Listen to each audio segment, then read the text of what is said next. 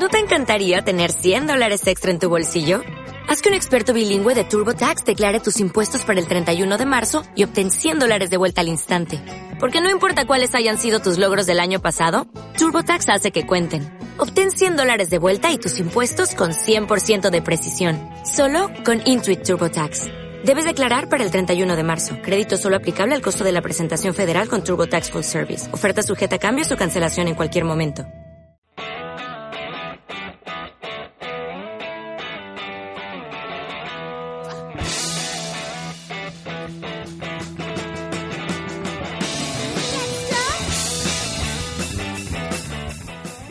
Al segundo episodio de la segunda temporada del podcast de No Submarines. Bien, seguimos vivos. Bien. ha llovido mucho, de, pues, en fin, no vamos a empezar hablando de esto, pero Maite, saluda, saluda por favor. Hola. ¿Qué tal? Muy bien. Por cierto, yo soy Alicia, editora de la revista de No Submarines y bueno, nuestras disculpas antes de empezar por haber tardado tanto. Febrero ha pasado así, como que no quiere la cosa. ha habido una mudanza entre medias, vamos a dejarlo ahí, ¿vale? Ha habido, ha habido. De hecho, ya eh, Maite y yo estamos ahora separadas por una larga distancia. Yo estoy en Madrid y ella en Barcelona. Sí, bueno, era algo que tenía que pasar. No pasa nada, la tecnología nos ayuda. ¿Y de qué vamos a hablar hoy? Pues hoy vamos a hablar en la sección de música del segundo disco de Hon, un dúo británico que se llama Love Me, Love Me Not. Y también vamos a hablar de Lux Prima, eh, que está recién sacadito del horno, de Kareno y Danger Mouse, que además Maite tenía muchísimas ganas de, de oírlo, ¿verdad? Mm, pues sí, desde diciembre. De hecho, en el anterior podcast íbamos a hablar de, del disco y luego, en plan de el mismo día fue como, oye, que ha salido como solo una canción, que no ha salido el disco entero, así que no. es que el, el problema de esto es llamar al disco igual que el primer single. Claro, es un gran problema. Y nada, y que la mitad de noticias no se enteraron tampoco de la situación, así que... Nada, nada, ahora sí que lo hemos podido escuchar entero y vamos a hablar de, de él. Y en la sección de series vamos a hablar de, bueno, esa joya maravillosa que se llama Muñeca Rusa o Russian Doll de Netflix, creada por Leslie Hetland, Amy Powler y Natasha Lyon. Y también vamos a hablar de Pure de Christy Swain, eh, una serie de Channel 4 basada en la novela del mismo nombre, Pure. Eh, también vamos a hablar de la segunda temporada de Fleabag de Phoebe Waller-Bridge que la echan en la BBC 3 y 1. Y bueno, está hacía mucho tiempo también que la esperabas, ¿verdad, Maite? Hombre, pues como que desde 2016 que vimos la primera temporada eh, había muchas ganas. Muchísimas ganas. Esta, esta mujer es un portento. Pues sí. Bridge. Y en la sección de cine vamos a hablar de también la muy esperada Capitana Marvel, protagonizada por Brie Larson y dirigida y escrita por Anna Bowden y Ryan Fleck. Y nada, vamos allá.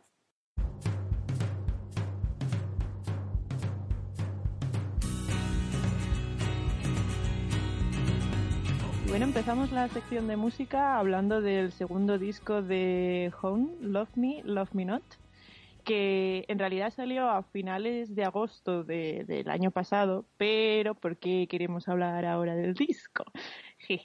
A ver, a ver, que hace, hace poco salió una colaboración de Hon con RM de BTS, yes, yes, BTS. Entonces, que ya, ya sabéis que estoy un poco loca con este grupo. Y para los que no sepan, RM es como el líder ¿no? de, de este grupo de K-pop. Y eh, eh, básicamente esta canción eh, está en el disco, que se llama Crying Over You, pero en el disco la canta con una chica británica que se llama Becca, se escribe B-E-K-A, no sé si se pronunciará Becca, no sé. Llamémoslo, es Becca. Sí, y no ha hecho práctica, que yo sepa, no ha hecho prácticamente nada. O sea, Ella, de hecho, en su Twitter tiene como link para que la escuchen el disco de, de Home, o sea que. Y se va con ellos de, de gira para hacerle los coros y tal, tal. Entonces, esta canción, Crying Over You, que está en el disco con Becca, eh, hace unos días la sacaron como el remix con una cantante y compositora china y con RM, que hace como un pequeño rap dentro de la canción. Y la verdad es que queda bastante mejor no porque sea Ben, pero en Crying Over You, la versión del disco, es como que queda todo así como muy eh, con el mismo tono todo el rato. y esta versión de remix, pues aparte de que la sección de la cantante china es en chino, y eso ya le añade así diferentes tonalidades, eh, pues como meten rap y tal, queda mucho mejor, mucho más dinámica la canción, yo creo. Y, y fíjate que esta canción en concreto, o sea, yo empecé a escuchar Honey, este disco, por esto, por la colaboración de RM, pero no representa mucho lo que es el sonido del disco en sí, porque este grupo, bueno, llamémosle dúo porque son dos, es eh, un dúo británico eh, que, bueno, es su segundo disco, no hace mucho que, están por ahí en la industria musical y eh, de momento han definido su sonido como electro R&B. Eh, dices, bueno, yo cuando empiezan a meter, o sea, ya de por sí es como que a todo se le puede meter electro, electro pop, electro R&B, electro lo que sea. Claro, electro funk, electro soul. Sí, básicamente cuando no, la gente no sabe cómo describir un sonido empiezan a meterle compuestos ahí. Pero a mí me parece que, que molan bastante. Y bueno, nada, sacaron dos EPs en 2014, luego en 2015 sacaron su tercer EP que se llamaba Coastal Love, ya con su sello propio, hmm. y el primer LP lo sacaron en 2016, se llama Warm on a Cold Night, y recibió bastantes buenas críticas. Y ahora en 2018 han sacado este tercero que se llama Love Me y Love Me Not, que si te si os fijáis, Love Me, Love Me Not es eh, me quiere o no me quiere, que es lo, típico, ¿no? De las margaritas cuando hacíamos de pequeño quitando los pétalos, me quiere o no me quiere, me quiere o no me quiere, ¿no? Pues eh, viene de ahí. Y esta dualidad está presente en el disco como temática, pero también está presente en el propio nombre del dúo, porque Hon en realidad es una palabra japonesa que se, se debería pronunciar Hone, que esto me hace muchísima gracia. Te pones el nombre, eh, o sea, nombras a tu grupo con una palabra extranjera y claro, provocas que al final la gente la pronuncie mal, hasta, hasta ellos la pronuncian mal. Y significa eh, sentimiento, lo que sientes de verdad, por así decirlo. O sea, ya sabes que las palabras japonesas tienen así como conceptos muy metafóricos y tal, tal. Mira, con una pues palabra. Sí, sí. Y entonces, Jone es lo que lo que sientes de verdad y luego tienes Tatemae, o, o supongo que se pronunciará así, que es tu fachada frente al resto de, personas, lo que la, digamos, la máscara que te pones delante de, la gente para poder socializarte. Y eh, a su sello discográfico le llamaron Tatema Recordings. Entonces, esta gente es como muy. Me gusta, me gusta. Como que lo pienso en todo, hasta en los nombres, en las metáforas y tal, tal. Me gusta mucho que, que, se, que lo piensen todo con tanto detalle. Y nada, el disco en sí, pues eso es lo que decía. La temática esta de la dualidad está muy presente. De hecho, si te fijas en Spotify, al lado de los títulos de las canciones, te sale como una especie de, pues sí, como un círculo, mitad relleno y mitad vacío. Y entonces, dependiendo de la canción, a lo mejor eh, eh, esa mitad llena está a la izquierda o está a la derecha. Y eso representa una vez más pues eh, la dualidad, en plan, siempre hay lados positivos y negativos en todo. Y en este caso en una relación, porque la temática del disco habla de eso, de las cosas negativas y positivas de las relaciones. Ah. Pero en realidad no es lo más interesante del disco. Yo las letras me las he leído así un poco por encima, pero vamos, mm, lo interesante del disco son los sonidos que, producen. Y de hecho ellos decían que querían sonar un poco más hip hop que en su primer disco y sobre todo eh, gracias al tipo de percusión que han utilizado, que es un poco más típica del hip hop. Y si es verdad que la mayor parte del disco suena, tiene un sonido hip hop y eh, por eso te decía que Crying Over You no es una canción que represente bien bien el sonido del disco. A mí de las que más me gustan de toda la, de toda la playlist, mm, por ejemplo la de 306 o 306 como para los amigos.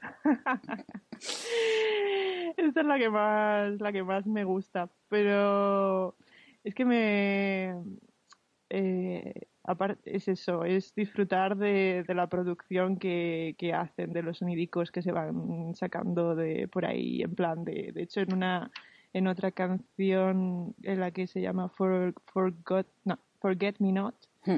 en esta dicen que para el principio grabaron a un artista de jazz amigo suyo tocando el piano y entonces eh, le subieron el timbre, le subieron el tono, lo pusieron al revés, cortaron la, pista y lo volvieron a poner en el orden correcto. Y eso es lo que suena al principio de, esa canción. ¿Sabes? O sea, que hay mucha producción detrás de este disco y de jugar con los sonidos y hmm. tal.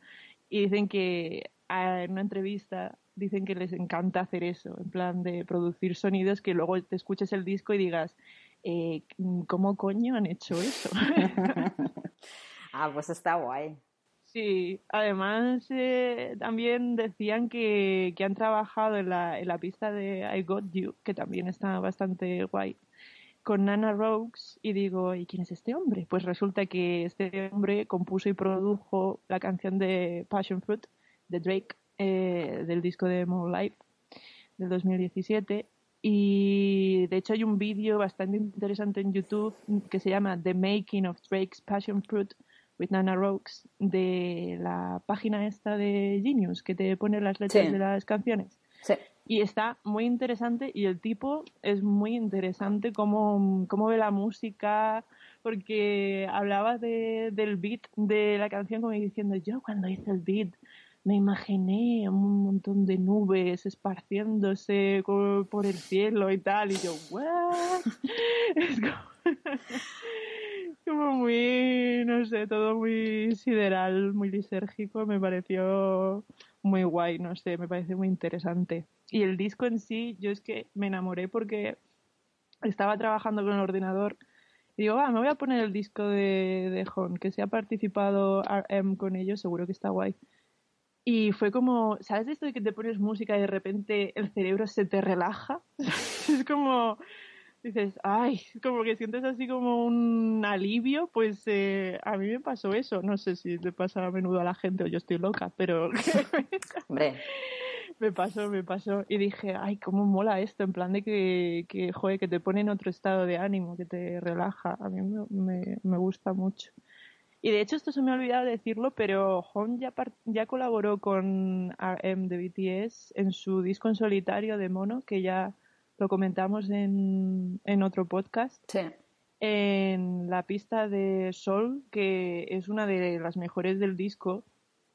Y de hecho, ellos han producido esa canción y muchos críticos musicales dicen que es la mejor del disco porque el beat que han creado es bastante único, en plan de, dices, eh, como que no pueden encajarlo. En una categoría, no saben si decir si es hip hop, RB, porque es bastante raro, como que tiene, coge cosas de una cosa y de otra y, está bastante guay. Y vamos, yo recomiendo que la escuchéis si no la habéis escuchado y que escuchéis el disco, porque la verdad a mí me gusta, me gusta mucho. Cada vez me gusta más la, música que, es más disfrutar de la producción que, se ha hecho que, que de, yo que sé, de, disfrutar de las voces o de las letras o tal. Aparte de que han colaborado con gente. Eh, esa, por ejemplo, me decías que antes fuera de micro que habías escuchado una canción que, que sonaba una chica, Sí. pues esta chica es Georgia, que no ha, no ha hecho gran cosa, es una cantante inglesa. Luego está Anna of the North, eh, ¿qué más? Bueno, Becca, que ya lo he dicho, y luego Tom Misch. Y son gente que a lo mejor tiene un EP o ha sacado un disco. O sea que también está guay que, que supongo que serán amigos suyos Hmm. que, que no dices, venga, voy a sacar aquí, voy a colaborar con, yo qué sé, me voy a intentar colaborar con Drake o que sea, que no te digo yo que les hubiese dicho que sí, pero No, pero que está bien.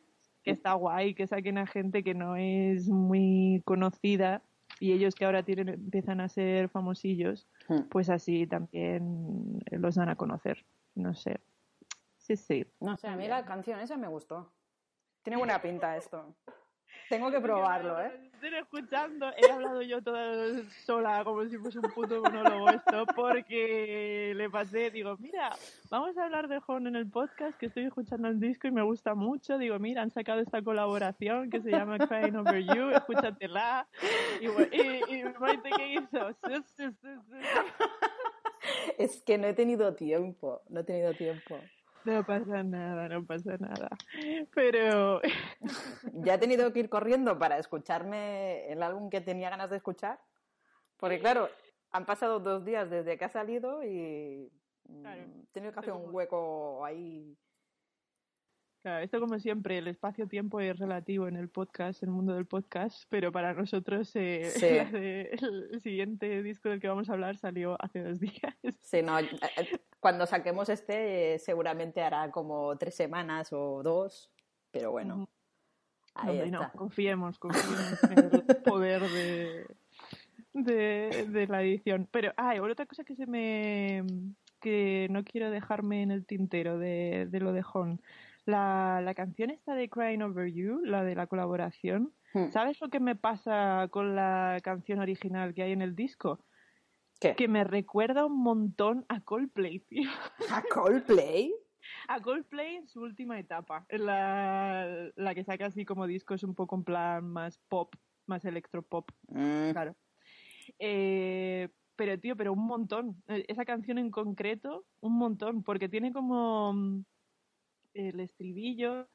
eh, es eh, la chica esta que te decía antes, eh, Anna of the North, mm, cantando con el cantante, con el vocalista del dúo, sí. y es como que de repente, como que da la sensación de que el estribillo se abre y suena súper amplio, y con los sintetizadores detrás suena mucho a Coldplay, en plan en el- la- eso en su última etapa, que esto a lo mejor es una referencia negativa para algunos y positiva para otros. Sí, es lo que te iba a decir. Mm, eh,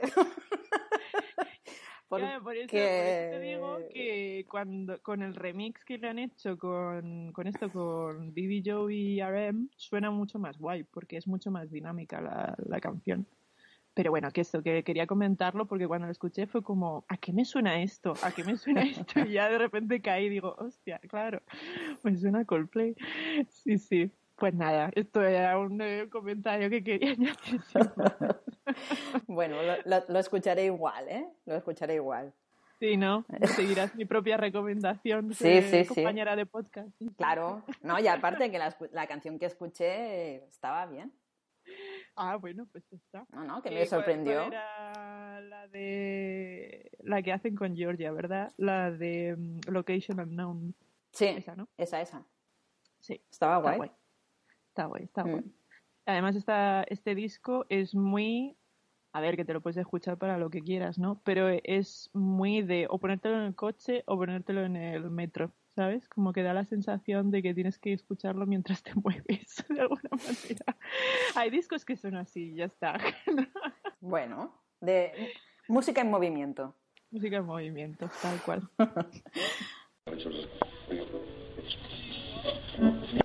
Y ahora vamos a hablar de Lux Prima, de Karen O y Danger Mouse. Y cuando digo vamos a hablar, va a hablar Maite, ¿verdad? Sí, ahora, ahora me toca a mí, ¿no? Exacto. El monólogo es monólogo. No, venga, venga. Eh, no, que te dejo hablar, ¿eh? Te dejo hablar. Sí, no.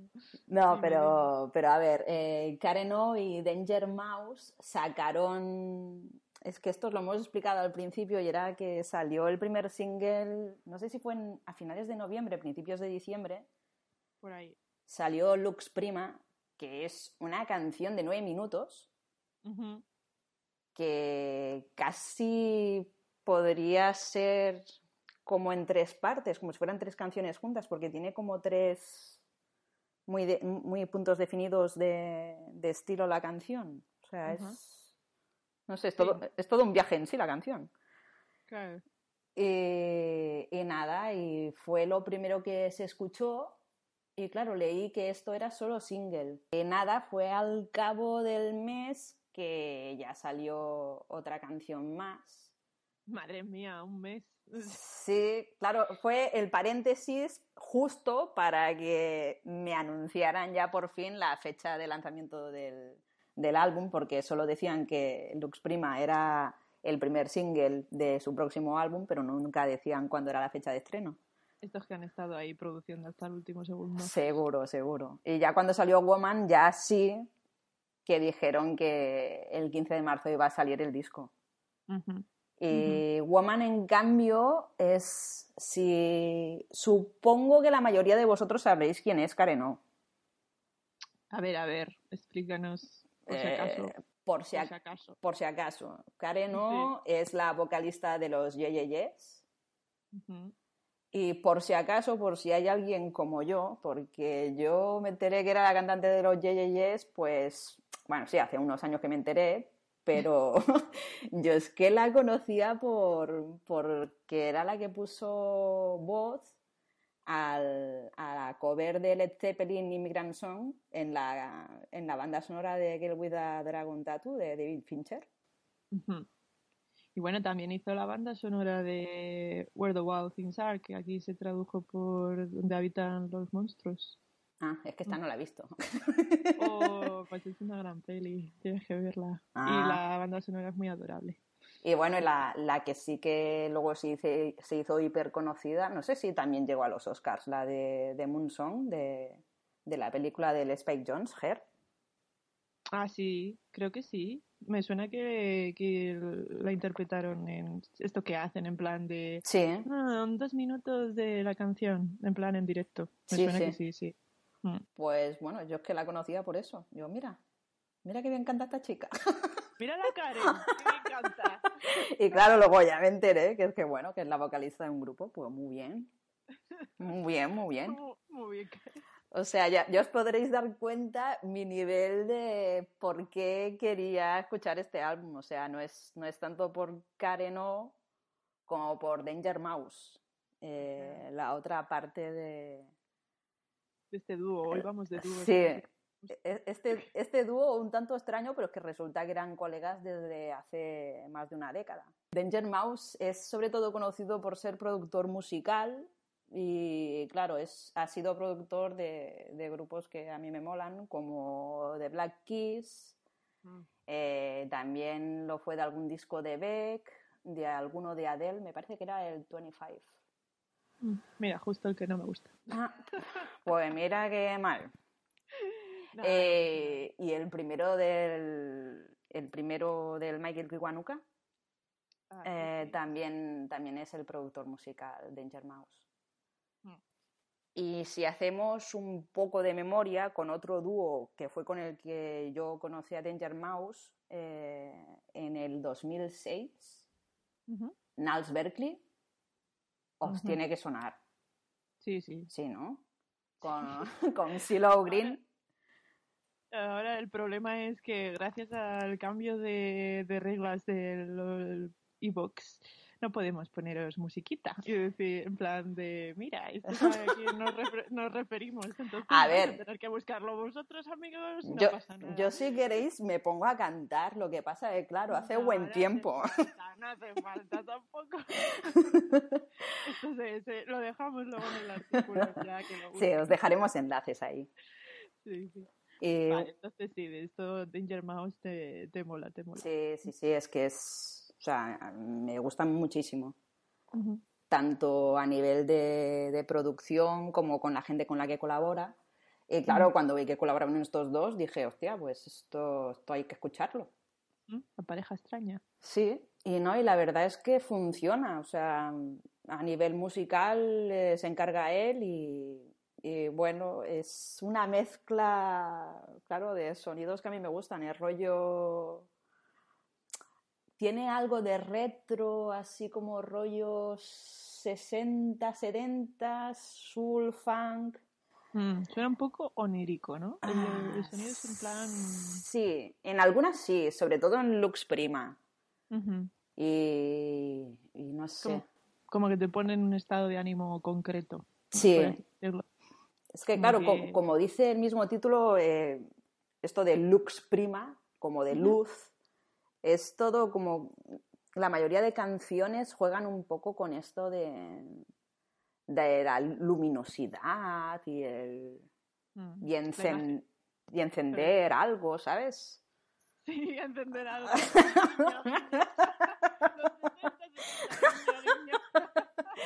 No, no, es- está, está muy bien. Y bueno, y lo que os decía antes, del segundo single que salió, que es Woman, eh, ella leía un artículo y explicaba eso, que compuso la, la- compuso la letra eh, justo después de dar a luz. Y era un poco como una reafirmación de eh, soy mujer y estoy aquí. Feminidad. Sí, de feminidad y de, y de la suya misma. O sea, es. No sé, me gustó mucho la canción. Y, y si sois de Yeyeyes, esta sí que suena más. más a su estilo de ahí. Es la que tiene más, más ritmillo. Las otras tienen. no son. Bueno, son más pausadas, dijéramos. Pero me molan. Sí. No sé, a mí, por ejemplo, me gustó mucho Draw, Drone, que es la sexta. Son, son nueve canciones. Y no duran todas nueve No, minutos, no, no. Solo la primera es la que dura nueve. Y luego sí, la última que es Nox Lumina. Madre mía, suena un episodio de Harry Potter. Pues esta dura seis minutos, pero no, no llega a nueve. la- o sea, las otras no llegan a nueve. Son de tres, cuatro, cinco. bueno, mal, tampoco. No, está bien. Está bien, está bien. No sé, a mí, a mí ya os digo, a mí me ha gustado. Bueno, pues está. Tiene su rollito para estar tranquilamente y escuchándolo, está, está guay. y, y no sé, y aparte eh, van a hacer una expo de una expo audiovisual del álbum en Los Ángeles durante cuatro días y va a ser, pues eso, mientras suena el álbum, eh, hay como una serie de... irán proyectando como imágenes y representaciones de, de cada una de las canciones. Ah, mira, esto está guay. Sí. Sí, sí, es que claro, el, solo han salido, o sea, de, las, de los tres singles que han salido antes de la publicación del álbum, eh, únicamente si habéis ido a YouTube, eh, solo se ve una imagen, una distinta en cada una de ellos y no, no hay nada más. Pero cada, cada canción tiene una imagen distinta, o sea, supongo que partirá un poco de ahí. Bueno, pues está guay. Que Mm. así como apoyo. Luego ya podrían, cuando ya se acabe la exposición, podrían hacer un vídeo o algo en plan para subirlo o a YouTube o a su página o algo. tiene, tiene pinta que con esto quieran hacer un DVD o algo, porque Mm. estaba leyendo la página, no os perdáis, el centro donde hacen la exposición se llama Marciano Art Foundation. y, y estaba leyendo que, bueno, durante, eh, se permitirán hacer fotos antes y después de la experiencia, pero estará prohibido hacer fotos durante el espectáculo. O sea que. Imagino, imagino que el tema aquí está en, en que luego venderán o algo, un Mm. DVD o lo que sea. O- que ahora están de moda también. Uy, por Dios, no me- que no me hagan un cassette. Bueno, en este caso será VHS. Así que les ha compartido al reproductor de VHS que hay en la casa de mi madre. Y si no, diapositivas, venga. Hombre, claro que sí. Madre mía. se- setentero, sesentero. Y bueno, y, y ya para, para acabar os recuerdo, esto se lo comentaba también a... Se lo comentaba a Alicia fuera de micro, y es que Karen O eh, ha hecho la banda sonora de la serie Hannah de Amazon, que se va a estrenar a finales del mes de marzo, el 29 de marzo. Y ahora, por ahora, ha salido la canción Anti-Lullaby, que la compuso expresamente para la serie. Y luego también ha salido eh, Bullets with Butterfly Wings, que es una cover de Smashing Pumpkins. Y también aparece, me parece que salía solo en el tráiler, porque de momento yo es que he visto el primer capítulo ya. Ah, sí? sí, porque, ¿cómo se llama esto? La Super Bowl. Durante la Super Bowl anunciaron que durante las 24 horas de después de, aquel domingo de Super Bowl se podría ver el capítulo primero de la serie en Amazon. Luego lo quitarían y ya te ah. tienes que esperar hasta el 29 de marzo. Y nada, eh, lo probé a ver si había suerte y también se podía ver en el Amazon de aquí y efectivamente también se pudo ver aquí. ¿Y qué tal? Eh, pues no está mal. a ver, la peli a mí me moló. Eh, la protagoniza Saoirse Ronan y también sale por ahí Kate Blanchett haciendo de mala, malísima. Y a ver. ¿Y de, qué hace Kate Blanchett? ¿Es la gente de la CIA? ah. La que la persigue. ¿Sabes, ¿Sabes quién va a salir en la serie? Haciendo de agente de la CIA. ¿Quién? ¿Tú veías The Killing? No. No, no. Vaya, hombre, es que es el... No, pero solo ha hecho algo en esa serie, esta mujer. Es que el gancho para mí en esta serie es que van a salir los, los dos, tanto Linden como Holder. Ah. Holder, o sea, el, es que ahora no me acuerdo el nombre del, de este actor.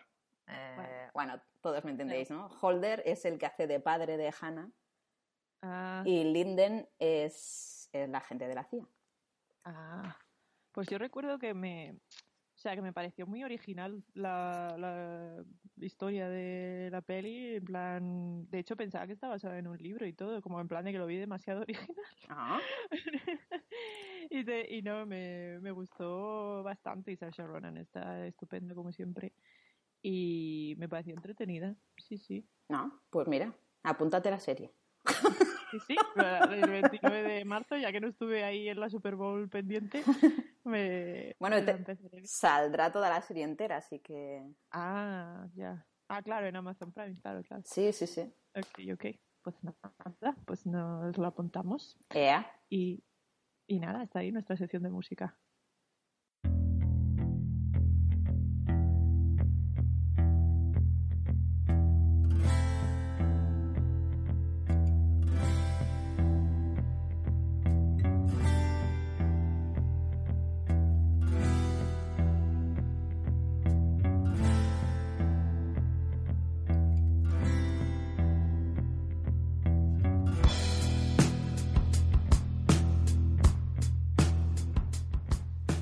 Y empezamos la sección de series hablando de Muñeca Rusa o Russian Doll en su título original, eh, creada por Leslie Headland, Amy Poehler y Natasha Lyon y una serie de, Netflix. Y vamos a hablar con spoilers. Advertimos ahora que no lo hemos hecho en, el, en la intro que vamos a hablar con spoilers. Así que si no habéis visto Russian Doll, mm, es el momento de de saltar a la siguiente sección.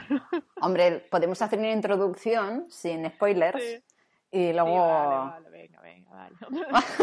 para ver si les interesa a la, gente que no lo haya visto. De acuerdo, de acuerdo. Venga. Vale, vale, Venga, vamos a ir sobre Venga, va, venga.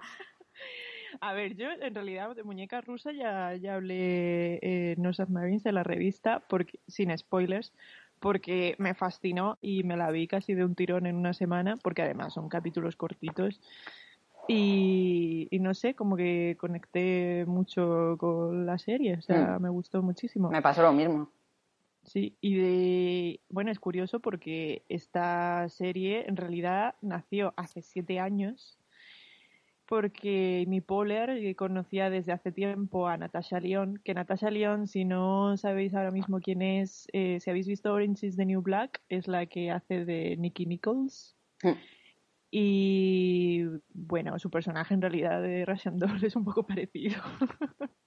Sí, no sé, le queda, le queda el dedillo, ¿eh? Sí, sí, sí. Y bueno, nada, eh, Puller la llamó y le dijo, dice que la llamó por teléfono y directamente le dijo, desde que te conozco siempre has sido como la chica con la con el alma más vieja que conozco y ella se quedó en plan de, eh, ¿esto es en plan para insultarme? ¿Me has llamado para insultarme o qué es esto? y ya dijo, no, hombre, no, que tengo una idea para una serie.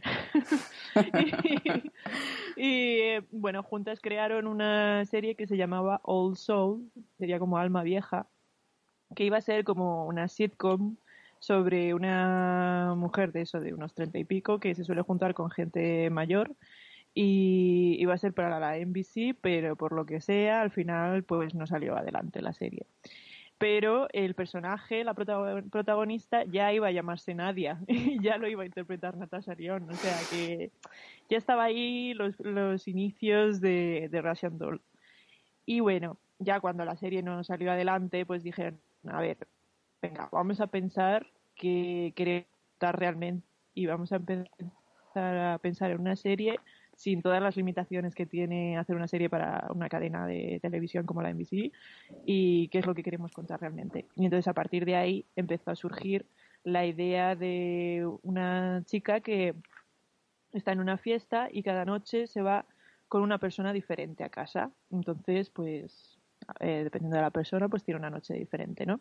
Mm. Y eh, claro, pensaron, esto sería divertido al principio, pero luego, mm, al final, después de unos meses, sería como, a ver, ¿qué me pasa? Que, sigo siendo la misma persona y sigo mm, buscando algo que no sé qué es para que me complete y por eso me voy con cada una persona distinta cada noche. Y un poco por ahí empezó a surgir eh, la sinopsis, o sea, el argumento de Russian. Y de hecho fue ahí cuando le, le nació la idea a Amy Poehler de llamarlo muñeca rusa.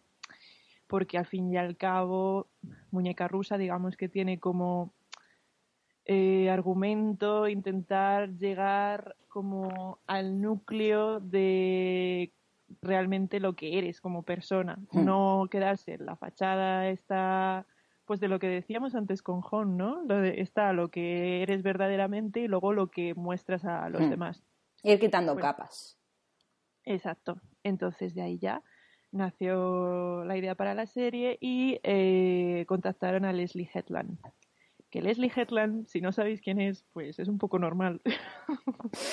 Porque la mujer ha hecho básicamente un par de cosas, entre ellas la película está un poco horrible que se llama Despedida de soltera, que en inglés es Bachelorette que salía Kirsten Dunst y, bueno, así un par de... Lizzie Kaplan salía también. Y Lizzie Kaplan, sí, sí, sí. Madre mía.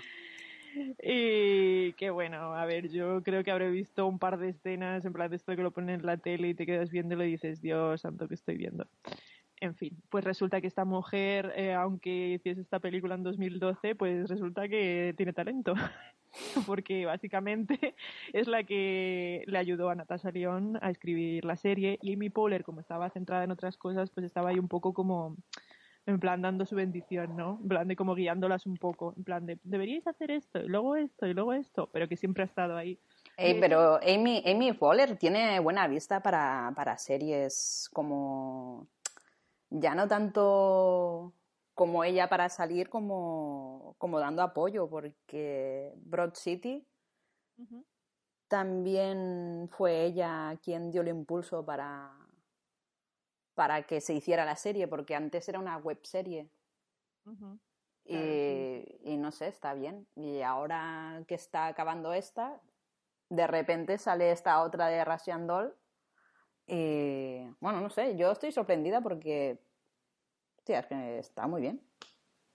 está muy guay. De hecho, decían que, eh, que de hecho alguien decía por ahí que la relación que tienen Leslie Hetland, Amy Poehler y Natasha Lyon es muy parecida a la relación que tienen en la serie Nadia, que es la protagonista, con Maxine, que es la que le lanza, la, es la anfitriona de su fiesta de cumpleaños. happy, happy birthday, baby.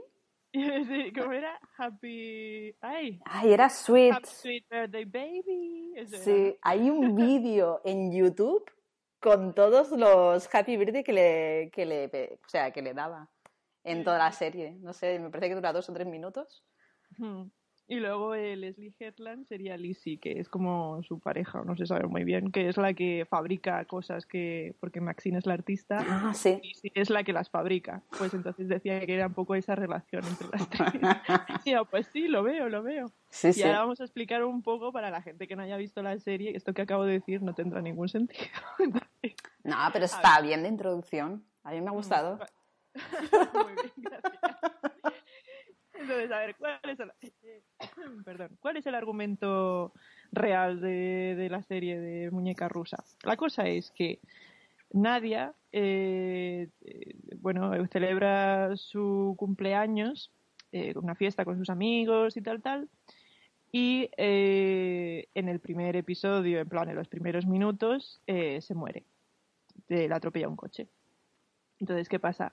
Que de repente, después de ser atropellada, aparece otra vez en la fiesta. Y ella se queda un poco en plan así como, ah, debe ser que he soñado, ¿sabes? Que me atropellaban y tal, tal. Y, o debe ser que la, lo que he fumado me ha sentado mal o lo que sea. Y con el tiempo se va dando cuenta de que no, que ha entrado en un bucle en el que no para de morir y no sabe cómo salir de ahí. Y ese sería como el argumento más o menos eh, inicial de, de Muñeca Rusa. Ahí. Entonces, ahora sí que podemos hablar con spoilers, Maite. Podemos hablar con spoilers ya. ¿Me das permiso? Te doy permiso. Todo tuyo. Ahora ya sí que vamos a hablar con spoilers. Entonces, ¿qué pasa? Que a mí ya vista la serie, o sea, me quedé en plan con mm, ganas de más porque, y de hecho, mm, el episodio este que se cae por las escaleras 40.000 veces, me Sí. lo habré visto varias veces porque es que me parece, o sea, genial ese episodio. Y, y eso, una vez visto toda la, la temporada, eh, me parece que es bastante profundo todo el significado que hay detrás, que Hmm. te lo ponen siempre así en el guion. Hay gotitas de humor que ya no sé si son de Amy Poehler o, o de quién, pero que molan bastante y hacen que la serie no sea así tremebunda, ¿no? Porque esto podría haber sido como muy, Sí. muy dramático todo. Hombre, Pero real, sí. eh, hacia los últimos capítulos, a ver, sí que es cierto que hay humor, pero sobre todo los tres últimos, eh, sea, es, llega a un nivel de profundidad que, o sea, es, es bastante heavy. Sí, de hecho, Natasha Lyonne decía que se sentaron a ver por primera vez toda la serie una vez ya terminada y, y cuando terminaron dijeron, "Eh, ¿hemos hecho una serie sobre el suicidio? Bueno, tanto como el suicidio yo no diría, pero sí sobre, sobre la depresión y, y no sé, el, el trauma y porque, claro, yo, a ver, yo, yo vi, trai- vi el primer tráiler que no, que sí que sale Natasha Lyonne, me estoy muriendo, pum, y luego volví a despertar, o sea, lo que vemos en el primer capítulo, pero salió otro segundo tráiler en el que sí que te dejaban a intuir que hay otro personaje más que también le pasa lo mismo, que lo vemos en el tercer capítulo. Claro, yo en, la- en mi artículo de en la revista no hablé de Alan porque me parece, o sea, había leído críticas que sí hablaban de él y me parece como un spoiler bastante grande, Sí. porque en un principio tú piensas que es solo ella. Hmm. Y es una sorpresa, además, bastante guay que de repente aparezca él y le diga, oye, no sé si te has enterado, pero vamos a morir. Y dice, no pasa nada, me pasa todo el tiempo. No sé, me parece muy guay. Sí, y no sé, me, me parece un camino, o sea, es, me parece bueno que sean dos personajes a los que les pasa eso, más que nada porque aunque lo veas en paralelo o lo veas a la vez, cada uno de ellos tiene algo traumático dentro, o sea, es... Quiz- Claro. Quizá el viaje de ella es, es el más protagonista de todos, y, y a lo que voy en el segundo tráiler es que salió una escena que me quedé, un momento, acabo de ver a Chloe Sevigny. Ah, ya. Y, sí, y claro, es, es personaje clave hacia el final y es, y es donde es la parte de la historia que a mí, que a mí me dejó más, que a mí me dejó más, más tocada. Mm. Aunque Leslie Hetland decía que la historia de Alan, una vez ya vio la serie, dice, madre mía, si en realidad he contado mi historia. Y yo, ¿what? Y es que dice que en realidad dice es totalmente casualidad porque al fin y al cabo han, han participado un montón de escritoras en la serie, ¿no? Pero que bueno, ella en cierta época de su vida no todavía no se había dado cuenta de que era gay y estaba como muy emperrada en hacer funcionar una relación que no iba a ninguna parte porque realmente ella era gay y no se había dado cuenta todavía. Y entonces que es un poco lo que le pasa a Alan, que es en plan que está como emperrado en que funcione su relación con... Eh, ¿Cómo se llama esta mujer? Bueno, con su novia. Sí y que se le va a proponer matrimonio y todo cuando realmente su relación no, no, funciona para nada. De hecho, le está poniendo los cuernos. Entonces es como, a ver, hijo mío, eh, no, tienes que superar esto. Supera la etapa. claro. Entonces su, su bucle va un poco de eso, darse cuenta de que, oye, que pues se puede estar solo y estar bien y no tiene que estar ahí encadenado a, a eh, bueno, su pareja para, para ser feliz o para, yo qué sé, para mm. vivir su vida, sí. Mientras que Nadia es un poco más en plan eso, superar el trauma y que tiene con su madre que, bueno, que ella sentía que, que le había traicionado básicamente, ¿no? Yéndose con, con Ruth a vivir hmm. y de hecho tenía todo tan no quería pensar para nada en su pasado, que hasta tenía malos recuerdos, que ella pensaba que había elegido irse con, con Ruth y luego le dice ella que no, no, si tú elegiste a tu madre en realidad, pero no te permitimos irte con ella. Hmm. Entonces, claro, yo que sé, que está muy bien eh, hilado todo. Porque hay gente que decía que, que, le gustaba la serie, pero que en realidad es una película que habría sido una película de tres horas mala. Y es como, ¿eh? Mira, esto... Estas críticas no las entiendo, tío. Eh, es en plan de eh, juzga la, lo que, eh, la serie por lo que es, no por lo que podría haber sido mal. O sea, es que no, es que en ningún momento se pensó que iba a ser una película. O sea, es que no entiendo. No sé, entre creadores diciendo, no, yo he hecho una película y tal, y luego, no sé, yo, yo esto realmente como película, que, no sé, ¿Sabes? Pero que es en plan de como que dicen, no, es que como se ve todo muy de seguido, que parece que los cortes eh, como que continúa la historia casi sin que pase tiempo y es como, a ver, hay bucles temporales, ¿sabes? Como que no pasa tiempo, ¿sabes? Es como que todo muy ridículo, las críticas que se le han hecho a esta serie, en plan de, no hay donde, no hay nada negativo que decir, pues voy a decir esto, que es en plan, si se hubiese hecho de otra manera hubiese sido lo peor. Es como, a ver, ya, pero se ha hecho de esta, ¿sabes? O sea, no sé.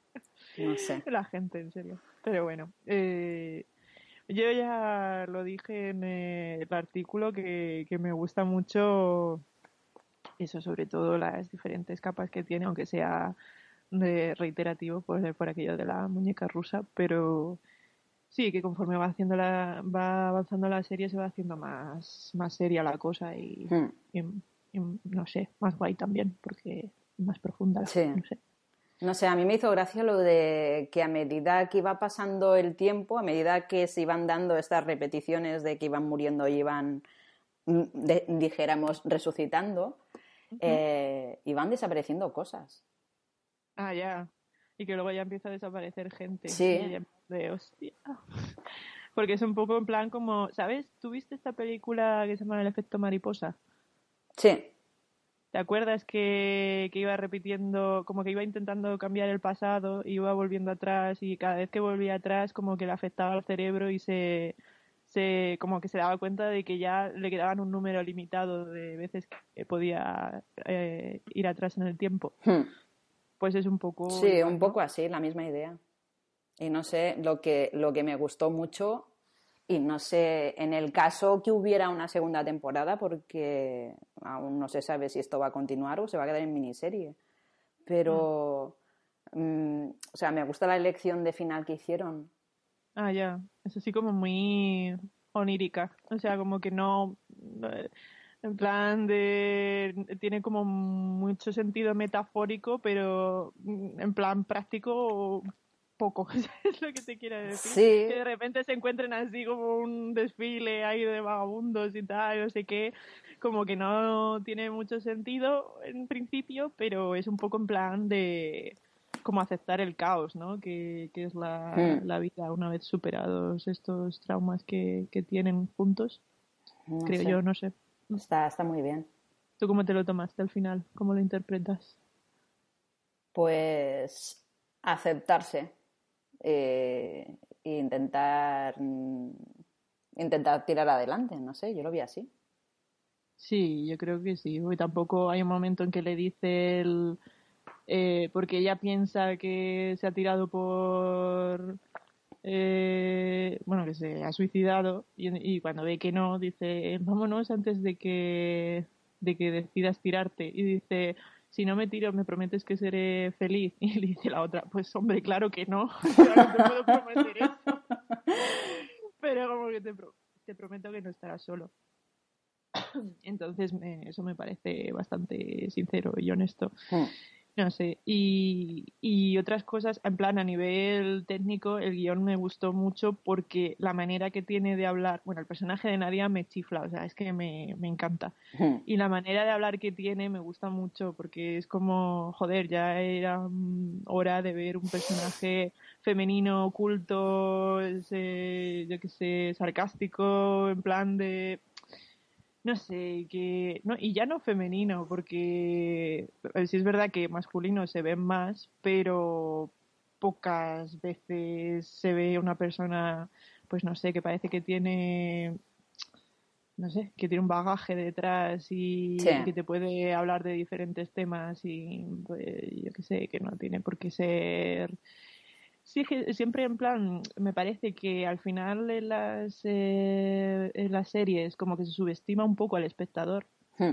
En plan de, "Mm, bueno, vamos a decir que podemos utilizar todo este vocabulario y el resto, "Mm, no, porque a lo mejor hay gente que no lo entiende y es en plan de, hello, no me llames idiota, ¿sabes? O sea, me da la impresión de que a veces pasa esto. Y, y para nada pasa en esta serie. Me parece además que se lo pasaron muy bien escribiendo el, eh, las líneas de guion para Sí. Nadia. Me da esa impresión. No sé, es que es, bueno, supongo que, claro, ella es también en parte creadora, así que se lo hizo un poco a su medida también. Sí, porque de hecho ella dice en las entrevistas que hay partes que son autobiográficas, en plan de que ella verdaderamente tiene una madrina que se llama Ruth y que fuma con un carretero y Hmm. que y cosas de estas. Y Ay, también hablando de fumar, yo lo pasé fatal, lo pasé fatal viendo la serie. O sea, mm, a ver, eh, como persona fumadora, y claro, yo normalmente, eh, menos hoy, normalmente salgo a la terraza a fumar. ¿Mm? Entonces, claro, estoy viendo la serie y cada dos por tres nadie está fumando.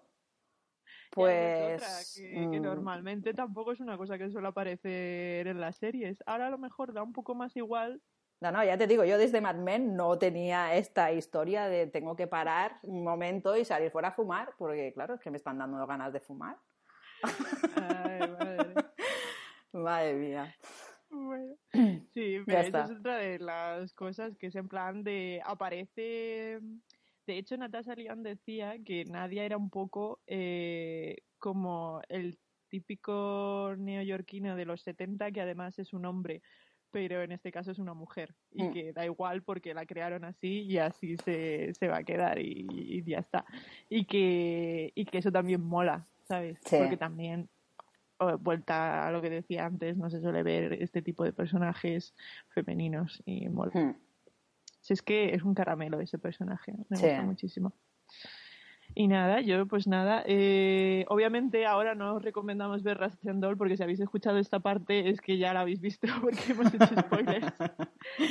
Pero nos podéis comentar por ahí qué os ha parecido a vosotros y si os ha gustado tanto como a nosotras. Exacto. Y nada, y ahora vamos a pasar a hablar de eh, Pure, de Christy Swain.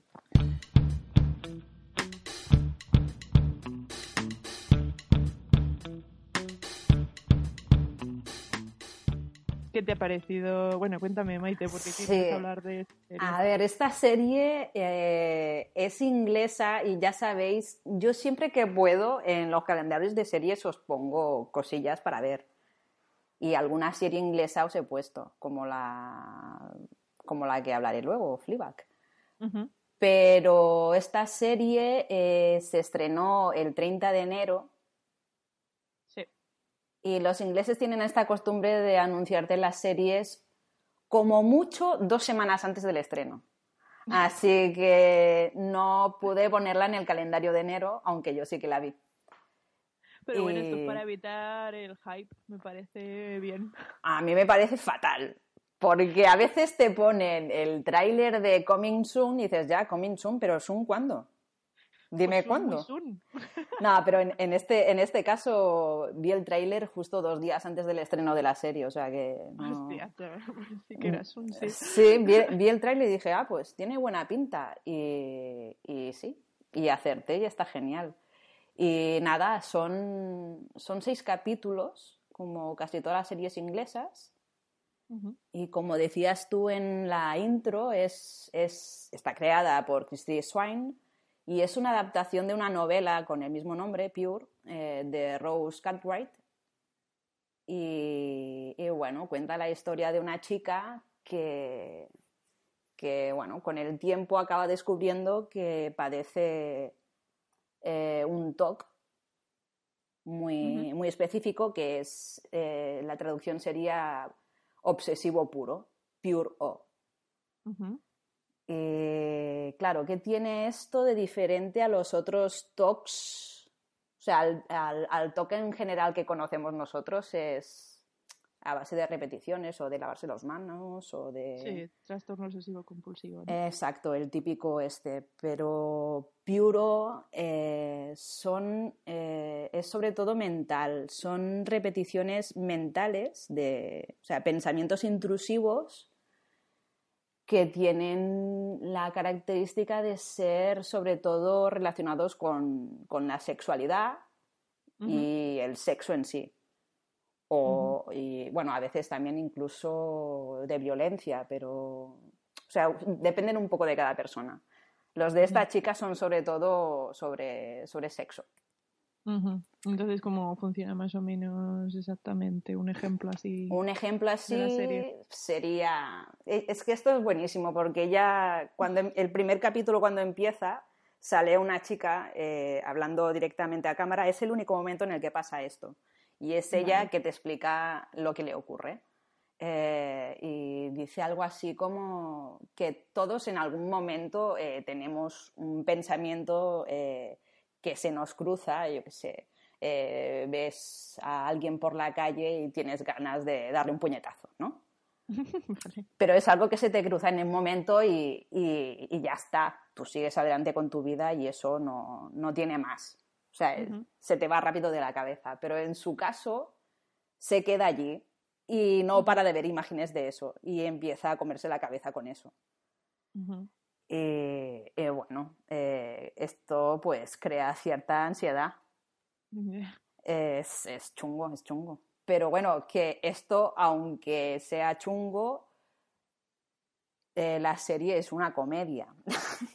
Ya, como cabe esperar de los Eh, sí, a ver, es, es una comedia, es dramedia, pero es, es comedia, o sea, no... Ya, ya. Me lo imagino perfectamente con el sentido del humor británico total. Sí, no, y aparte la, la protagonista, eh, ella se llama Marnie y está interpretada por Charlie Cliff, que esta chica, este es su primer papel en televisión, pero viene del teatro, como el 99% de, de los actores ingleses. Sí. Y, y no sé, te juro que esta chica es capaz, o sea, te crees que ella es Marnie. Ajá. Y, y no sé, y la quieres abrazar y, y la entiendes perfectamente por lo que pasa. O sea, es, es como tiene, tiene cierto. O sea, la serie en sí eh, hace que empatices con los personajes y, y no sé, está, está muy bien. Pues sí, porque es un- para este argumento, pues la verdad es que si no empatizas no puede, no puede funcionar la serie. Sí, Así sí. que guay. Y nada, Y- y, y bueno, eh, sin entrar en spoilers, porque claro, a ver, son seis capítulos y dijéramos que la base de todo es esto, que ella padece este TOC y, y claro, te cuenta que desde adolescente lo tiene y más o menos lo ha sobrellevado, ahora tiene 23-24, más o menos lo ha sobrellevado porque con su familia no le ocurría esto. Y hasta que un día le pasa, y le pasa justo pues cuando empieza la serie, le pasa en la celebración del 25 aniversario de boda de sus padres, con toda la familia ahí, y de repente está a punto de dar un discurso delante de todos y bueno, y le empiezan a venir estos mm, pensamientos intrusivos. De repente eh, ve como toda una orgía, porque claro, eh, la gracia de la serie es que tú ves lo que ella se está imaginando. O sea, te aparece como un flash y tú estás viendo lo que ella está viendo. Y claro, de repente se monta en medio una orgía que está el padre ahí comiéndole historias a la prima, bueno, o sea, cosas que dices, me quiero ir de aquí. Y es, y es lo que hace ella, huye de, del pequeño pueblo perdido por Escocia del que, del que es nata allí y se larga a Londres, no conoce a nadie allí y empieza de nuevo y aprovecha para, bueno, para investigar a ver qué, qué es lo que tiene realmente, porque en el pueblo ese tampoco se atrevió nunca a decírselo a nadie, así que... Ah, normal. ¿Y van a hacer una segunda temporada o no se sabe? Pues ojalá, porque la serie, a ver, la primera temporada acaba bien cerradita, así guay, por si no hubiera un, o sea, si, si, no hay una segunda temporada, te puedes ver la primera y está bien. Pero yo, quiero, yo quiero más.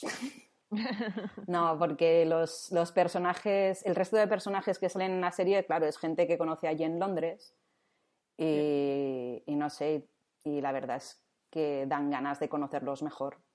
Y no, y de la serie esta de Pure, me hizo gracia porque hay un chico que sale de protagonista que se mm. llama Anthony Wells.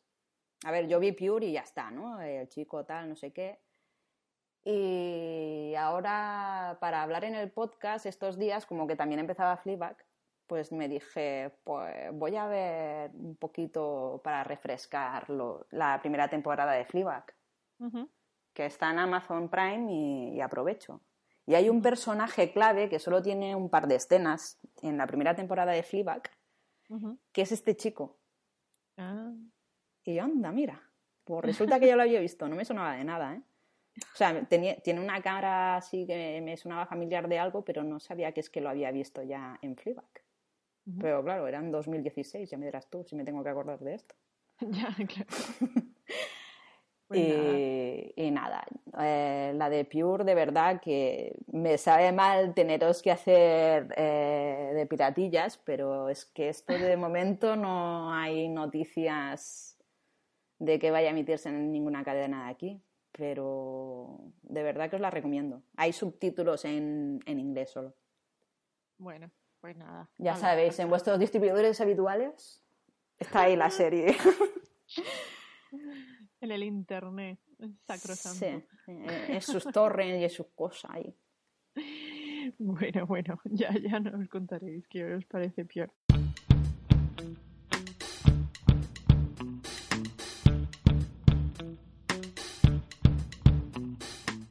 Vamos a pasar a hablar de la segunda temporada de Fleabag de Phoebe Waller-Bridge, que ya decíamos que se emite por la BBC 3 y BBC One. Sí.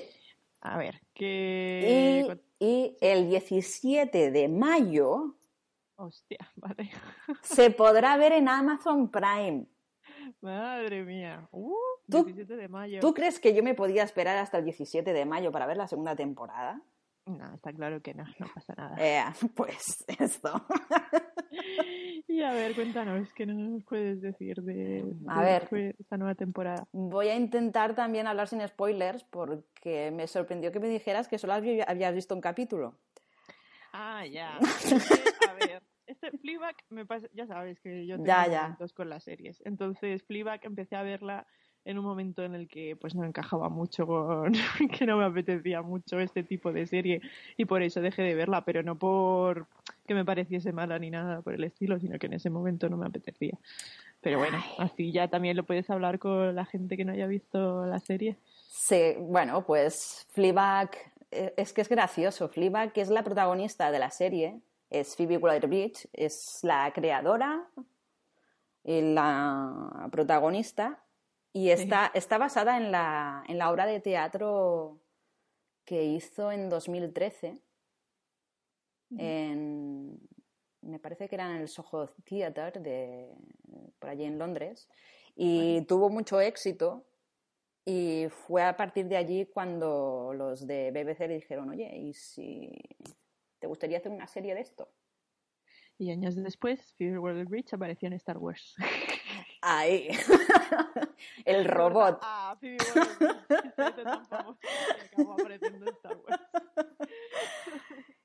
Y, y nada, y, y bueno, la, la- aquella obra de teatro no era tanto obra de teatro como un monólogo de una hora de ella sola, pues hablando ahí. Y esto un poco a la hora de convertirlo en serie, claro, hay más personajes, pero ella continúa un poco, entre comillas, haciendo el monólogo, eh, rompiendo la cuarta pared, mirando a cámara y, y hablándonos directamente, como haciéndonos a nosotros partícipes de, de todo lo que le ocurre. O sea, es, no sé, es, es curioso, o sea, te hace, te hace un poco entrar en el juego de, de todo lo que le ocurre. Y claro, en la primera temporada eh, conocemos sobre todo a, a la gente de su alrededor, a su familia. Eh, y bueno, hace un- hacen unos flashes un poco al pasado, mm, a un pasado tampoco no muy lejano, o sea, un año atrás, mm, de, con, con cómo empezó su negocio en una- de una cafetería que compartía con, con una amiga suya. Y no voy a leer más. No quiero entrar en spoiler, pero te hace un poco así de saltos para que entiendas un poco su situación actual. Y claro, está lleno de, o sea, es muy irónica cuando habla y no sé, el tipo de humor que tiene es, no sé, me, es- de verdad que acabas riendo de a carcajadas con ella. Y aunque pasen cosas que son un tanto dramáticas. Y entre los personajes que salen, eh, me gusta mucho la relación que mantiene con su hermana, que es Claire, me parece que se llama Claire. Está interpretada por, por Sean Clifford, que no, no sé, no tiene así mucha cosa conocida. Pero es que me encantan ellas dos, o sea, la relación de hermanas que tienen es un poco, un poco como, o, o sea, tú las ves que realmente se quieren, pero Sí. no se demuestran este amor y a veces es un tanto extraño. No sé si has visto tú, ni que sea, es que yo creo que esto salió en el primer capítulo. Su hermana intenta acercarse para abrazarla y la otra no sabe qué va a hacer cuando se acerca y le acaba dando una bofetada porque no sabía qué iba a hacer. Sé, es, muy extraño. Pues en la vuelta, en esta segunda temporada, han aprovechado este, este gran reposo que se han tomado, porque han sido tres años de diferencia de una temporada a otra. Y es también un poco el tiempo que ha pasado eh, entre, o sea, es como si hubieran ido viviendo a lo largo de este tiempo y, ves que la relación de Fleabag con el resto de su familia ha sido prácticamente nula durante este tiempo. Pero se encuentran en este primer capítulo en una, en una cena en un restaurante Sí.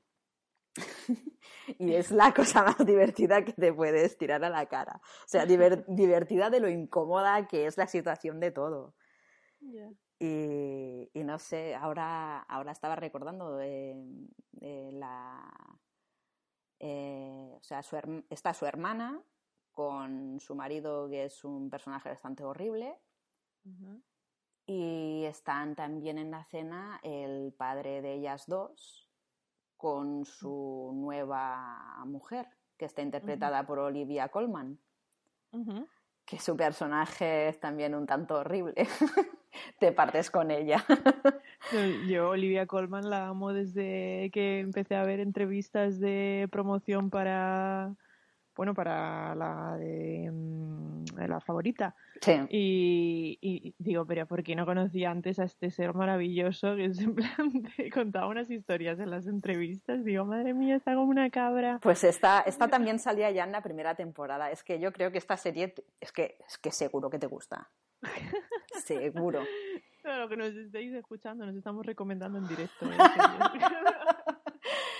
Y bueno, en, en, esta segunda temporada hay una amiga tuya también que sale aquí. ¿Ah, sí? Sí. La señora Fiona Shawn. Y... Ah. La tía Petunia. La tía Petunia. Tía Petunia forever. Pues aparece también en esta serie, es uno de los personajes, bueno, no voy a decir de qué hace, pero sale en el segundo capítulo y te juro, o sea, solo comparte una escena con, con Phoebe Waller-Bridge que será de tres minutos y medio, cuatro.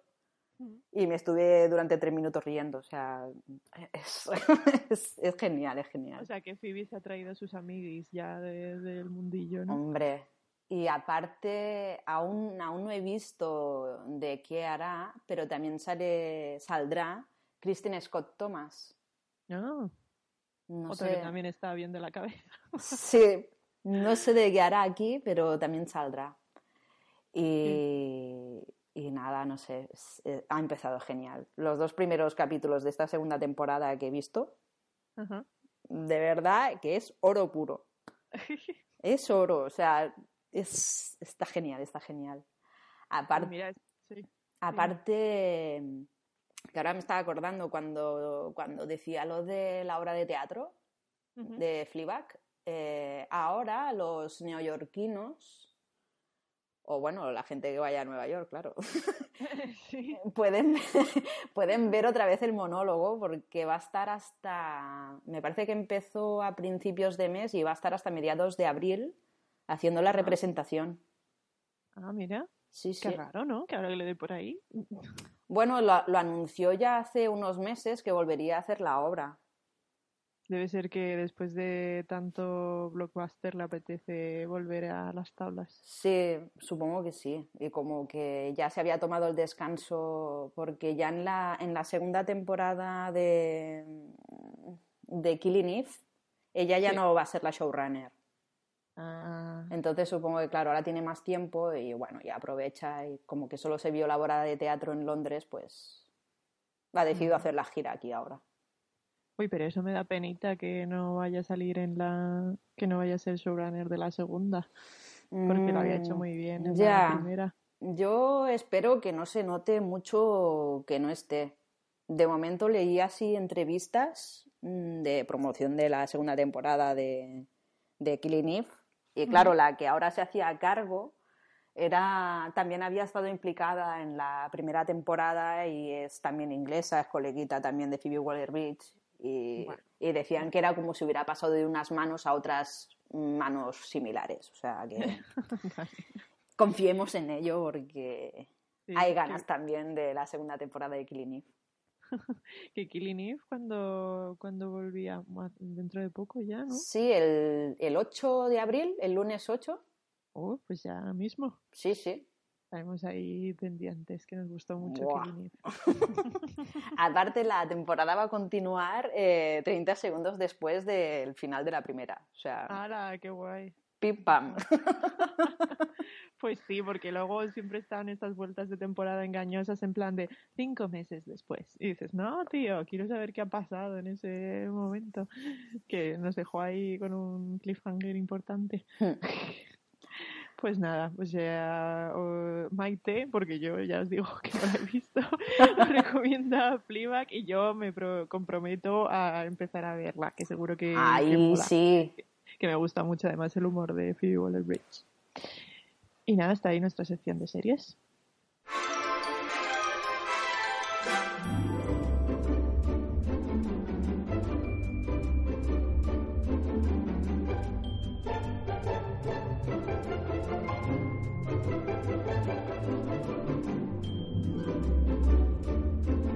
Y nada, en la sección de cine vamos a hablar de Capitana Marvel o Captain Marvel, que bueno, yo no soy muy fan de las películas de Marvel en general, no soy sí que de los cómics ni nada de esto, pero no sé, tenía interés especial por ver esta película porque no sé, se ha montado un revuelo que quería saber muy bien de qué iba todo esto.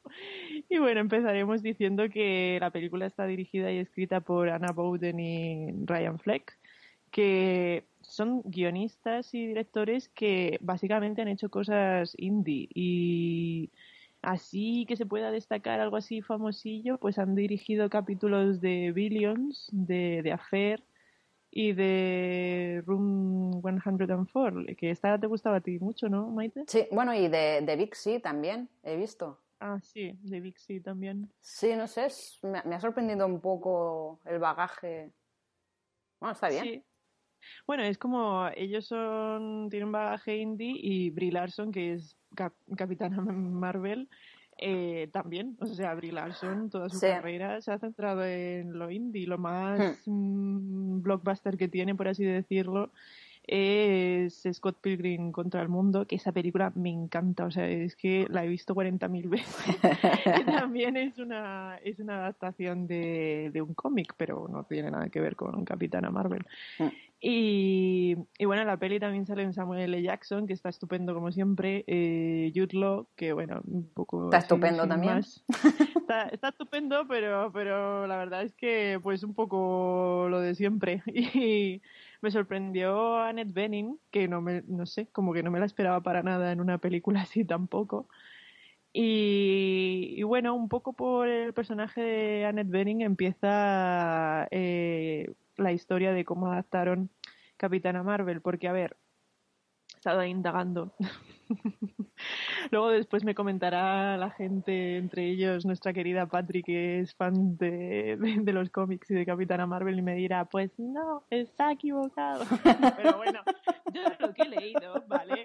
Es que en los cómics originales de los 60 la doctora Lawson, que es el personaje de Annette Bening, era el doctor Lawson y estaba enamorado de una chica, de una piloto que se llama Carol Danvers y que es eh, el nombre real de la capitana Marvel.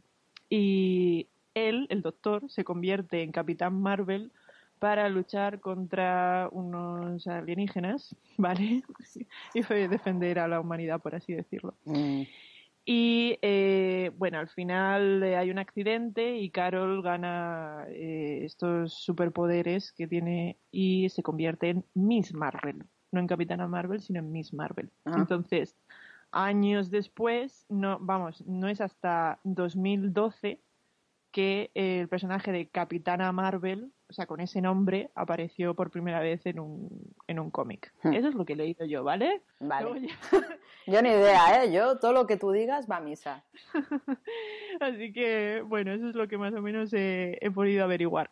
Entonces, eh, digamos que este personaje eh, pues eso, ha sido como un poco maltratado y ha sufrido muchos cambios de nombre y etcétera y como que nunca se había llegado a encajar en, un cómic así como que vamos, que no es Spider-Man ni, ni ninguno de estos ni Iron Man ni ninguno de estos personajes que sí que tienen como un huevo de cómics a su paso. Pero, eh, pues hombre, dada la situación en la que nos encontramos ahora, con un auge que esperemos que se quede por mucho tiempo del feminismo, pues surgió la idea de crear eh, la peli de Capitana Marvel. Y Anna Bowden y Ryan Fleck pues escribieron su propuesta y se la presentaron a, a, Marvel y bueno, pues lo seleccionaron a ellos. Y cuando ellos entraron ya estaba Brie Larson como Capitana Marvel.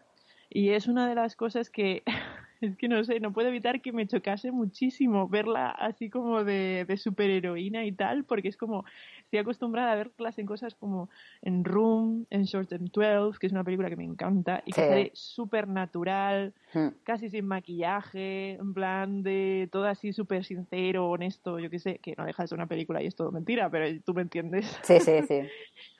y de repente así verla en plan de super maza y con sonrisas en plan de tal tal en plan de qué, qué guay soy qué no sé qué pues es como ¿qué? ¿quién eres? ¿por qué? no sé me resultó súper extraño yo, yo es que prefiero no ver la película no porque o sea ya, ya en sí no me o sea yo no no ya, ya, lo dije la otra vez cuando hablamos también de alguna de estas de los Vengadores el año pasado, que yo no soy de Marvel, no, o sea, no, no, no soy de superhéroes, no, menos en las series que, claro, te cuentan la historia de origen y como que son varios capítulos, pues a lo mejor ahí sí, pero en una película, pues no consigo... Es que nunca he conseguido empatizar con la historia que me cuentan. A ver, esto es una historia así de origen total. Lo único diferente que tiene es que cuando empieza la película ya tiene los superpoderes. No empieza en plan siendo una chica normal y corriente y que de repente ¡pum! tiene superpoderes. que hemos oído ya 40.000 veces, sino que ya, ya los tiene y ya es súper guay cuando empieza la peli y entonces empieza a recordar cosas, tiene así como flashes de cuando era normal y eso y así entra un poco la historia. Y claro, para los fans de Marvel hay cosas como que de repente Samuel L. Jackson interpreta a Fury, que es un personaje que ya aparecía en las otras pelis de Los Vengadores. Y también es un poco historia origen para él porque aparece siendo un, un agente de Shield que no sabe nada de superhéroes y tal. Y es como que a partir de, de conocer a Capitana Marvel empieza pues a enterarse de, ah, hay gente que va por el espacio y tiene poderes, tal, así que pues. Entonces, para, para mm, los que son fans de Marvel, este, esta película tiene ese añadido, pero claro, para la gente que no, pues no. Y a mí me gustó en el sentido de que, sinceramente, yo para un adulto la veo demasiada, demasiado sencilla, demasiado simplona, todo lo que es el guion de la peli. Mm, que está bien, pero la veo con muy buenas intenciones. Si esto se lo presentas pues a un niño que le gusten los cómics y tal tal, pues da lecciones de feminismo que, que me parecen muy guays para, para, educar a un niño de manera, no sé, y no, no sentarle y decirle, no, tienes que respetar a las mujeres y tal, sino que le cuentas una, una historia sobre una superheroína que mola un montón y que tal, y que siempre ha sufrido un poco de, de bullying y de discriminación por parte de los hombres porque ella quería ser piloto de, de aviones en el ejército y pues como que eh, transcurren los 90 y que era más todavía el machismo que había, hmm. pues eh, está guay que empatice con, con una historia así. Eh, pero de hecho hay una frase, lo que más me gustó de la película es el momento en el que, que ella se libera y por fin ya es como ay, superheroína a tope y, y puede demostrar todo lo que es capaz de hacer. Y dice, hasta ahora he estado luchando con una mano atada a la espalda y ahora soy libre.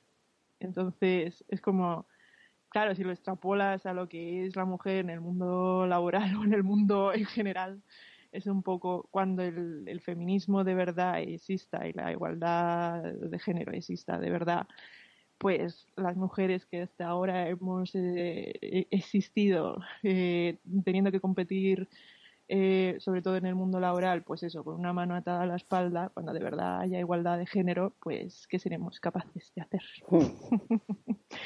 eso es lo que más me gustó de, la peli, ese mensaje.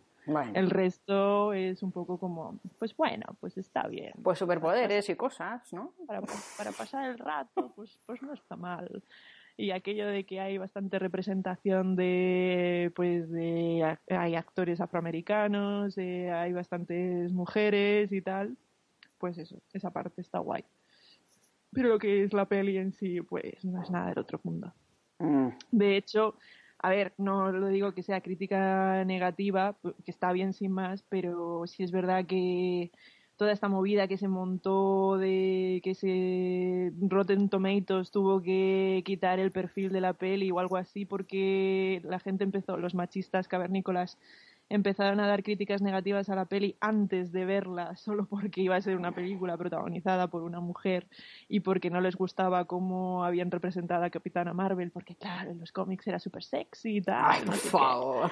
Y, aquí, eh, o sea, es que es así, es este nivel, ¿sabes? De hecho, había comentarios de, de tíos en plan de que sí, que sí, todo esto del feminismo nos está convirtiendo en unos puritanos porque ahora resulta que Capitana Marvel no puede ser sexy. Mira Wonder Woman, que es una superheroína, pero es sexy y esta mujer va tapada hasta, hasta el cuello. Y es como, por favor, mm, vomito sobre ti, ¿sabes? no sé, yo, yo, es que creo, yo, tendrían que prohibir todas estas páginas de, de eh, de críticas, de, o sea, no de críticas, sino de puntuación. Que nos quitas el trabajo. No, no, de, de puntuación de, de, cosas, ¿sabes? De ponerle esto un 3, esto un 4. A ver, no. O sea, si... Es como algo rápido para que la gente diga, oh, mira, tiene un 7, pues voy a verla, ¿sabes? Buah, pues, bueno, esto te lo he dicho fuera de micros, pero es que sí. no, no, me fío nunca de las puntuaciones que hay en sitios de IMDBs y cosas, de Metacritics. Ya, porque pero... es que entran trolls ahí dentro a puntuar. Entonces, Hombre. es que si entras dentro a mirar el... Esto en IMDB sí que sale. Cuando entras a mirar el específico de las puntuaciones, hay muchas mm. veces que te encuentras 300.000 unos ahí puestos, que dices, a ver, esto, ¿quién se lo cree?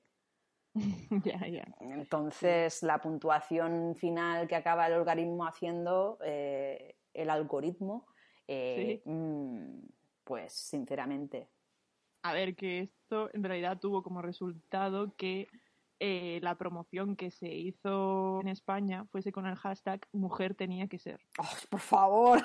Exacto, exacto. ¿Qué dices? A ver, a ver eh, yo entiendo por dónde vais, pero, pero, pero no. ¿Sabes? Es como yo, eh, o sea, ni tanto a ver, es mi opinión personal, pero si estás promocionando una película, estás promocionando la película eh, centrarte en que está protagonizada por una mujer me parece una lección de marketing aparte de feminismo bastante falsa, ¿sabes? O sea, es como que no lo veo una opción honesta, ¿sabes lo que te quiero decir? Que a los de marketing se la sopla que sea una mujer la que la que protagoniza una película, que en realidad lo que quieren es vender entradas, ¿sabes? O sea, que yo creo que le hacía un flaco favor a la película, ¿sabes? No sé, pues céntrate en ah, la mejor superheroína, supuestamente es la superheroína más poderosa que hay en el universo este, pues céntrate en eso, ¿sabes? Yo qué sé, ¿sabes? las cosas que le gustan a los fans de este tipo de peli. Hmm. No sé. Y lo de mujer tenía que ser, es que es un poco horrible, por favor, bastante horrible el hashtag. Este. No sé, la, la, última, la última polémica que he visto sobre Capitana Marvel, mm creo que ha sido con el tema del tráiler de la nueva de los Vengadores. No ah, sé si, eh, que salía más maquillada en. O sea, Brie Larson, su personaje salía mucho más maquillada de lo que salía en Capitana Marvel. Ah, no he visto el tráiler, pero sí es No, yo tampoco. como, es verdad que he visto como una foto o, o no sé. O sí. y salía así como con sí, verdad, como un poco más maquillada y digo, ah, espérate, que esta es eh, Brie Larson. Digo, y, o sea, pues... como que me costaba reconocerla. Sí es verdad que el maquillaje en, en esta peli es así como bastante minimalista, con tonos eh, en la sombra de ojos, así como tonos eh, marrones y tal, tonos tierra, que es, es, lo que se utiliza cuando supuestamente una mujer no va maquillada en el cine, mm. que me hace mucha gracia esto. Pero no sé, si es que al final son todo, es que son, de verdad, es que es todo muy ridículo. O sea, si se tomase, si se hiciesen las cosas mmm, no de manera mmm, forzada y falsa, ¿sabes? Hmm. Que se hiciese un poco más honesta, en plan de, a ver, una mujer normal que se, que se pone en la cara, pues ponle esto, ¿sabes? O sea, ya sería todo mucho más sencillo, ¿sabes? O sea, pero bueno, yo qué sé, ya son movidas estas de que, que, yo ya no entro, en plan, de Hmm. representación de personajes y todo esto, al fin y al cabo yo no me he criado con ellos, así que tampoco sé. Sí. Pero sí que sé que es totalmente ridículo todas estas movidas de, es que los cómics eran muy sexy. A ver, hijo mío, mm, ¿quién, ¿quién dibujó los cómics? Te aseguro que una mujer no. está, está claro, porque eran así, ¿sabes? O sea, en fin. Pero bueno, luego, eh, aparte de todo esto del feminismo, sí es verdad que hay una población alienígena en la serie, o sea, en la película, que son refugiados. Y entonces es como que sí, es una extrapolación eh, masticada, súper sencilla, en plan de que un poco más y te tienes una voz en off diciéndote, es una representación de todos los refugiados que hay ahora, ¿sabes? Pero bueno, sus buenas intenciones tiene, ¿sabes? Y que, bueno, a los fachas también hay que hablarles así, en plan sencillico, para que lo pillen. para que lo pillen ahí. Para que, sí, para que entre bien el mensaje. Y a los pobres niños, pues obviamente también hay que hablarles un poco más, hay que simplificarlo un poquitín. Entonces me parece bien por esa parte. Pero es eso, yo creo una peli con buenas intenciones que para pasar un rato así entretenido y no tiene más. Está guay por lo que significa para para todo el mundo, este mundo de superhéroes, que haya otra superheroína así súper, eso, súper poderosa, como, como Wonder Woman, aunque sea de otro universo, que esto sí que lo sé, que, que Wonder Woman es de DC y, y, Capitana Marvel de Marvel, como su nombre indica. ¿eh? Ah, eh, eh. que estaba súper difícil saber que mundo Marvel. Pues eso, eh, me parece bien, pero hasta ahí. Bueno. que ya me contaréis. Está entretenida, ¿no? Pues entretenida, sí, ya está. Sin más. Yo me esperaré a que Brie Larson estrene su serie en Apple. Ah, prefiero, prefiero mantenerla en este mundo indie y, y bueno, y lo que surja de la serie. Sí, yo creo que le va mejor. O sea, no, no es por nada, ¿eh? no es por criticar su no, no, no. no, Nada por el estilo que ya lo hace súper bien, pero que es como que yo creo que encaja más su perfil en estas cosas que... Ah, bueno, yo lo digo porque a mí no me gustan estas películas, o sea que... ya, yo ya te digo. que ya sé que no la he visto, pero que, que ahora la gente me puede decir, Maite, no la has visto, no puedes juzgarla. Ya. Pero es que en general el mundo de superhéroes en el cine no me... No. Bueno, ya está. Y nada, era eso más o menos lo que teníamos que decir sobre Capitana Marvel.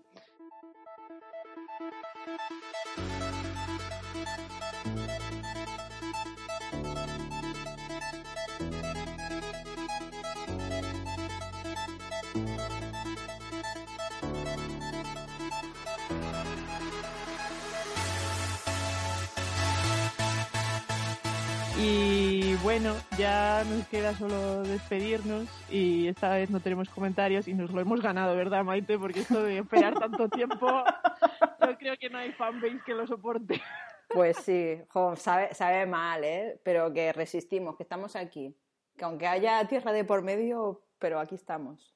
Claro, sí, yo ya he hecho todos los esfuerzos que he podido y sí que me han preguntado gente en plan de, oye, ¿vais a volver o qué tal? Y yo, sí, sí, de, verdad. Ah, bueno, tenemos, tenemos fanbase entonces. Hombre, sí, algo hay por ahí. Seguidores fieles que, no, que nos escuchan. ah, vale, son los silenciosos. Sí, bueno, que, eh, más que silenciosos tímidos, que no lo quieren poner por, por redes. Vale, Pero vale. sí, sí, y, ya eso, hemos vuelto tranquis. Eh, y intentaremos hacer el siguiente mucho antes de que este. No dejaremos esperar tanto. No, tanto no. Y bueno, Maite, ¿tú quieres añadir algo más?